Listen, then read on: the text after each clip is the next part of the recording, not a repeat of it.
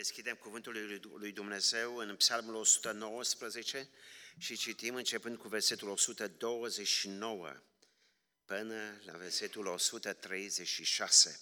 Învățăturile tale sunt minunate, de aceea le păzește sufletul meu. Descoperirea cuvintelor tale de lumină, de pricepere celor fără răutate. Deschid gura și oftez, căci sunt lacom după poruncile tale. Întoarceți fața spre mine și ai milă de mine după obiceiul tău față de cei ce iubesc numele tău. Întărește-mi pașii în cuvântul tău și nu lăsa nicio nelegiuire să stăpânească peste mine. Izbăvește-mă de asuprirea oamenilor ca să păzesc poruncile tale. Fă să străucească fața ta peste robul tău și învață-mă orânduirile tale. Ochii învarsă și roaie de ape, pentru că legea ta nu este păzită. Amin. Tema din această seară am intitulat-o În lumina ta vedem lumina. Dacă vă uitați la psalmist și dacă vă uitați la psalmul 119, suntem la, mi-am notat la a 17-a predică din psalmul 119. Și dacă vă urmăriți zbuciumul acestui om, în fiecare parte de acest bloc de opt versete, este tot luptă, tot frământare, tot apăsare, tot stres. Și noi ne trebuie să ne întrebăm, oare chiar aceasta este viața de pocăință? Și să știți, frații și prieteni dragi, că în momentul în care dorim să trăim cu Domnul Isus, apare provocări la care poate nici nu ne-am gândit sau nici nu le-am avut altă dată. Un prieten, un vecin, poate cineva din casă, în loc să se rămână prieten în continuare, devine dușmanul tău. Și în aceste frământări ne întrebăm, ce mă ține? Ce mă poartă în lupta și în zbuciumul acesta? Și aș vrea ca să vă prezint două dorințe ale psalmistului, două atitudini ale inimii sale și după aceea o rugăciune care are cinci puncte în care el vrea să ne aducă, să ne conștientizeze cum să ne rugăm. Și dacă vă uitați la psalmist, dorința lui este între a păzi și a iubi. Păzesc poruncile tale, iubesc poruncile tale. Și dacă ne uităm, el spune, învățăturile tale sunt pentru mine minunate. De aceea le păzește sufletul meu. Ce este minunat în cuvântul lui Dumnezeu? Că dacă ne uităm așa, mi-aduc aminte de profesoara mea de română în liceu, spunea, Edi, eu nu înțeleg Biblia, o citesc, dar nu înțeleg. Păi e numai literă. O pot citi și nu o poți înțelege. Dar dacă spui autorului cărții, Doamne, te rog să te atingi de mintea mea, mă smeresc înaintea Ta și te rog din toată inima să-mi vorbești. Cuvântul lui Dumnezeu devine duc și viață. Doamne, cuvintele Tale sunt minunate. Și mă gândesc acum, unde este minunăția? Uitați-vă numai în psalmul, în Isaia, capitolul 40, versetul 25 până la 31. Un psalm, un Isaia 40 e atât de minunat, e ca un psalm. Cu cine mă veți asemăna ca să mă puneți deopotrivă? Zice Dumnezeu. Zice cel sfânt, ridicați ochii în sus, ridicați-vă ochii în sus și priviți cine a făcut aceste lucruri, cine a făcut să meargă după număr în șir oștirea lor. Dați-vă seama. Și pentru ce zici tu, Israele, veți vedea, soarta mea este ascunsă înaintea lui Dumnezeu. Nu, nu. Dumnezeu spune că El care numără stelele, le cheamă, le înșiră, le, le cheamă pe nume și sunt nu mii, nu miliarde, sunt trilioane de galaxii. Acest univers e atât de complex. Și Și Dumnezeu spune, de ce zici tu că soarta mea este ascunsă înaintea lui Dumnezeu? Și când privești la univers, când te uiți la universul sufletului tău, conștientizezi că ai de-a face cu un Dumnezeu real și personal. Doamne, sunt minunate cuvintele tale, pentru că aceste minunate cuvinte produc minuni în inima noastră. Și psalmistul spune, Doamne, vreau să le păzesc, pentru că El este conștient, numai dacă păzește cuvântul lui Dumnezeu, cuvântul lui Dumnezeu îl poate păzi.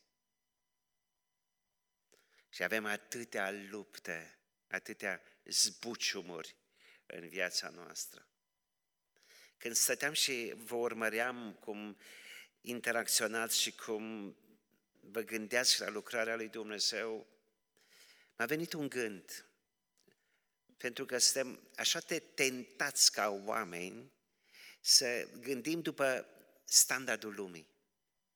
Și principiile în lume sunt e, totdeauna caracterizate de succes. Ai succes sau nu ai succes? Cine are succes, cine poate să facă priză la oameni, cine poate să câștige voci, îndeoseb că la anul sunt mari alegeri în România și în Europa și toată lumea se gândește la succes. În lucrarea lui Dumnezeu nu este succesul relevant. Domnul Iisus nu ne-a spus, nu mi-a spus mie niciodată, Edi, te trimit în lume să ai succes. Că dacă v-am succes, deveneam om de afaceri, investeam în bani, în alte treburi. Dar în lucrarea lui Dumnezeu, nu succesul este criteriul după care Dumnezeu ne va evolua, ci vă trimit în această lume să aduceți roade. Roada înseamnă toamna ar, seamăn, vine iarna, vine o perioadă în care ai impresia că nu se întâmplă nimic și totuși ascuns se întâmplă, vine primăvara, iarăși zici că nu se întâmplă nimic, nu mă vezi, crește ceva. Și vine vremea coptului, vine vremea seceratului, iar toată această perioadă de vreme este o perioadă în care spui, wow, dar nu se vede nimic, dar nu se vede nimic. Și aici este lupta pe care o duce psalmistul, pe care o ducem noi, în trăind cu Dumnezeu. Și repede, telegrafic, vă spun, în așteptarea unei rod, a roadelor, apar crizele spirituale. Cine te ține atunci când ești într-o criză? Când ai impresia că totul se năruie. Acel Dumnezeu care a creat Universul, care mă cunoaște pe mine și pe tine pe nume. Mărturia unei fetițe care a ajuns să creadă în Domnul Isus. O fetiță care nu și-a cunoscut părinții, o fetiță care a naufragiat prin viață, dar l-a cunoscut pe Domnul Isus. Și această fetiță a vrut neapărat să știe ce s-a întâmplat, unde e mama, unde e tata, ce s-a întâmplat cu ei. O fetiță de misionar. Și vă duc în istorie înapoi în Africa, în Congo belgian, când o parte din Congo era o colonie belgiană. Și erau americanii care erau primii misionari și au venit niște olandezi și ei să lucreze o echipă foarte tânără de o familie entuziastă. Mergem și facem misiune, facem lucrarea lui Dumnezeu. Numai să știți că misiunea nu este o plimbare pe corso. Este o provocare. Și când ei s-au pregătit, au învățat câte cât limba și au intrat după aceea în Congo, în interiorul țării, nu? Au rămas undeva la margine. Și când au intrat mai profund în, în țară să ducă Evanghelia la triburi care încă nu îl cunoșteau pe Domnul Isus Hristos, șeful de trib a zis, nu, nu, aici nu, nu se intră.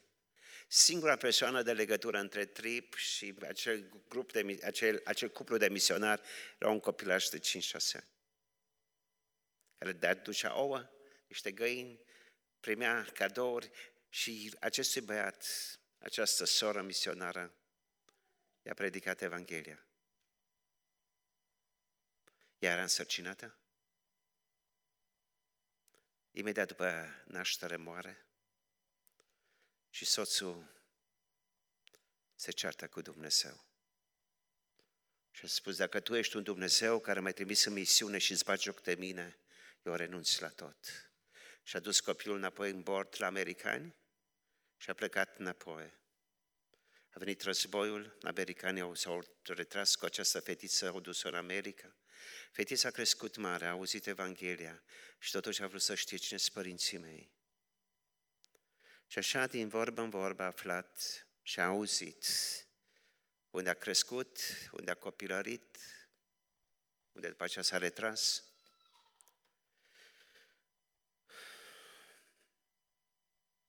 Și a dorit așa de mult să afle de mormântul mamei. De tata nu mai știa nimic. Tata s-a lepădat. N-a știut nimic.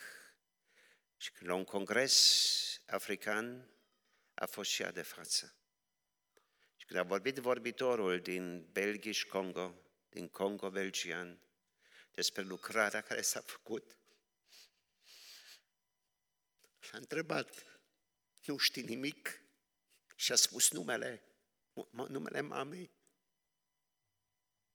Și le-a spus, mama ta este o eroină.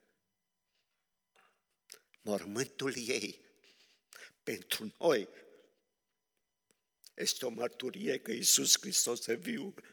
Eu sunt rodul. Acel copil mic, eu sunt rodul acelei mame care mi-a predicat mie Evanghelia când aveam șase ani. Între timp el a crescut mare. Te-a spus prin mine și prin lucrarea mamei tale, 120.000 de oameni sunt în Belgia și Congo credincioși. Nu-i Dumnezeu minunat?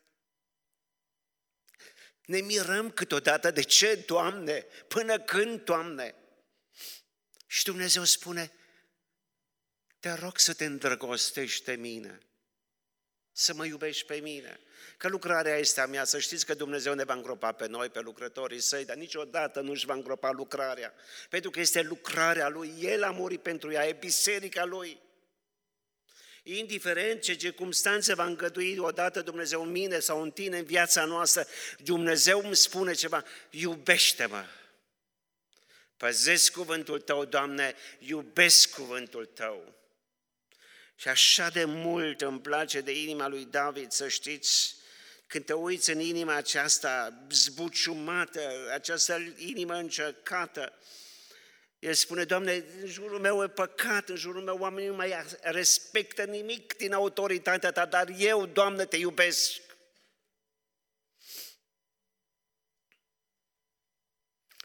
Închei întâmplarea acestei fete, își caută tatăl și îl găsește.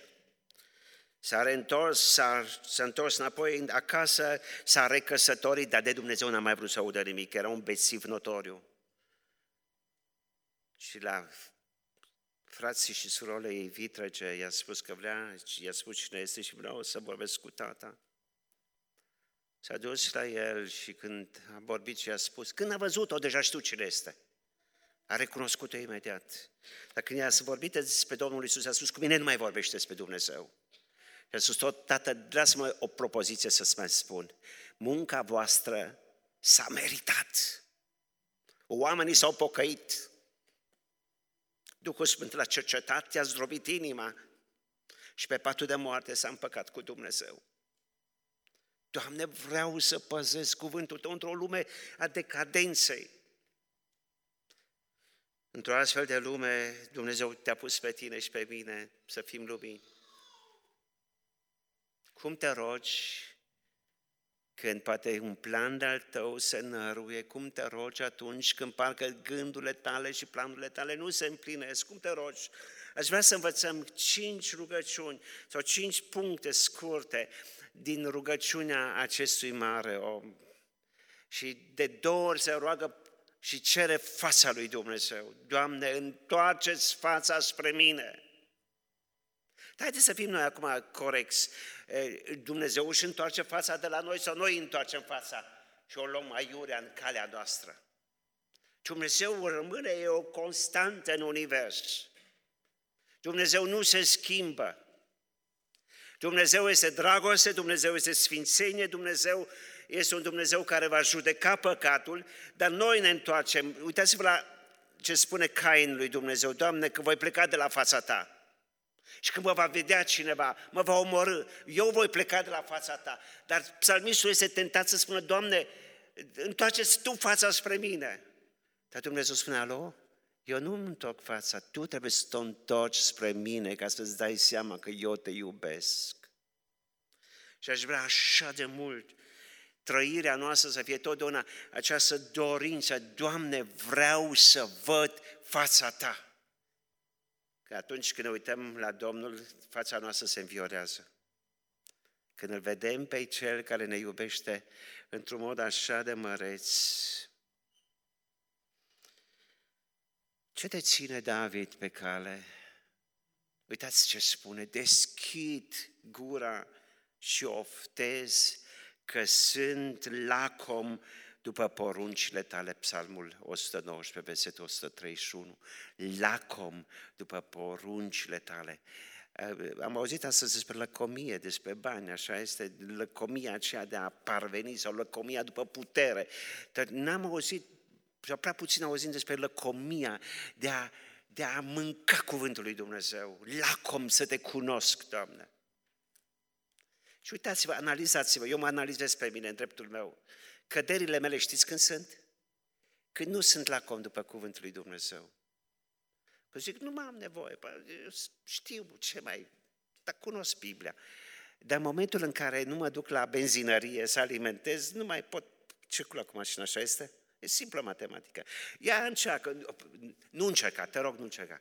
Dar dacă ai încercat vreodată să nu citești Biblia, o zi, două, trei, o săptămână, să, să mergi numai din duminică în duminică sau din duminică în două duminici la adunare și să, să auzi Biblia, să o citești, să o auzi așa, și te miri după aceea când clacăm, obosim, suntem decepționați, deznădăjduiți și Dumnezeu spune, tu nu înțelegi că sursa, energia pentru tine este cuvântul, logosul care a creat universul, care a creat macrocosmosul, pentru ca microcosmosul din mine să găsească armonie și pace.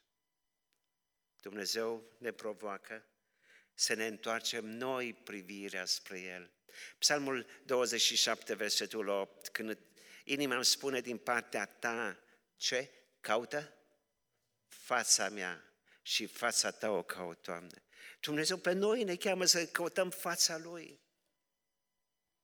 El ne provoacă să ne întoarcem privirea spre El și când îți întorci privirea spre El, spre Psalmul 34, versetul 5, ți se umple fața de bucurie.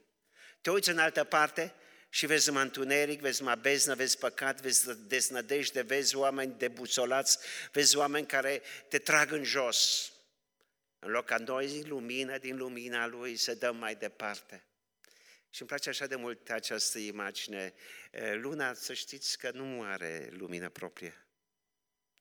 Dar ce face lumina? Preia de la soare și când e întuneric, atunci dă lumină mai departe.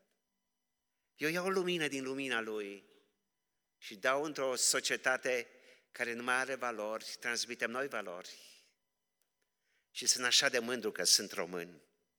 Știți de ce? Noi românii am fost zilele trecute în Bruxelles, 30 de păstori. E, și au cântat, au colindat pe... Știți pe cine? Pe cei care nu mai vor să se beze Crăciunul. Cei care în, în preambulul Constituția Europei nici nu mai apare noțiunea de Dumnezeu. Din dragoste pentru islamiști, pentru sărmanii musulmani și ei ne calcă în picioare și violează femei și își bat joc de oameni. Ce fac ei cu ostaticii și cu cele 17 fete în care, care sunt ostatice? Și noi să, din respect pentru ei, Înțelegeți câtă, câtă mediocritate spirituală există în această Europa care nu-L mai vrea pe Dumnezeu? și ne mirăm că Dumnezeu trebuie să dea în noi, trebuie să ne mustră. Într-o astfel de lume, David ne inspiră să ne rugăm și spunem, Doamne, întărește-mi pașii în cuvântul Tău, să nu fac niciun rabat, niciun discount, să nu fiu tolerant cu păcatul. Întărește-mi pașii, Doamne, în cuvântul Tău. Amin? Pentru că doar cuvântul Lui ne dă siguranță și echilibru în trăirea noastră pe acest pământ ca să fim plăcuți lui Dumnezeu. Următoarea dorință, izbăvește-mă, Doamne, de asupritori. Și să știți, nonconformiștii au, vor avea probleme. Vă spun ceva. Ceva poate ce știți sau nu știți. Era 1998 când am fost ales împreună cu alții în conducerea cultului creștin după Evanghelie. Mi s-a dat un resort. Mi s-a spus spre compartimentul pe țară lucrarea de tineret, copii, adolescenți. Am făcut această lucrare și într-o bună zi, fratele meu, șeful, zic, fratele Mircea, îmi spune ceva, Edi, poți să-mi dai o listă cu toți liderii din țară? Aveam vreo șapte, opt sute. Am structurat toată lucrarea aceasta, săracul Nicu trebuia să tragă, să sufere. Eram în Germania două săptămâni, în țară două săptămâni, în Germania două săptămâni, în țară două săptămâni. Și am spus, pentru ce, Nea Mircea? Păi cei de la Bruxelles au nevoie de listă. Încă nu eram în comunitate. Încă nu eram în comunitate. Și Bruselul era interesat care sunt liderii spirituali în România. Și am spus, eu niciun nume nu-ți stau.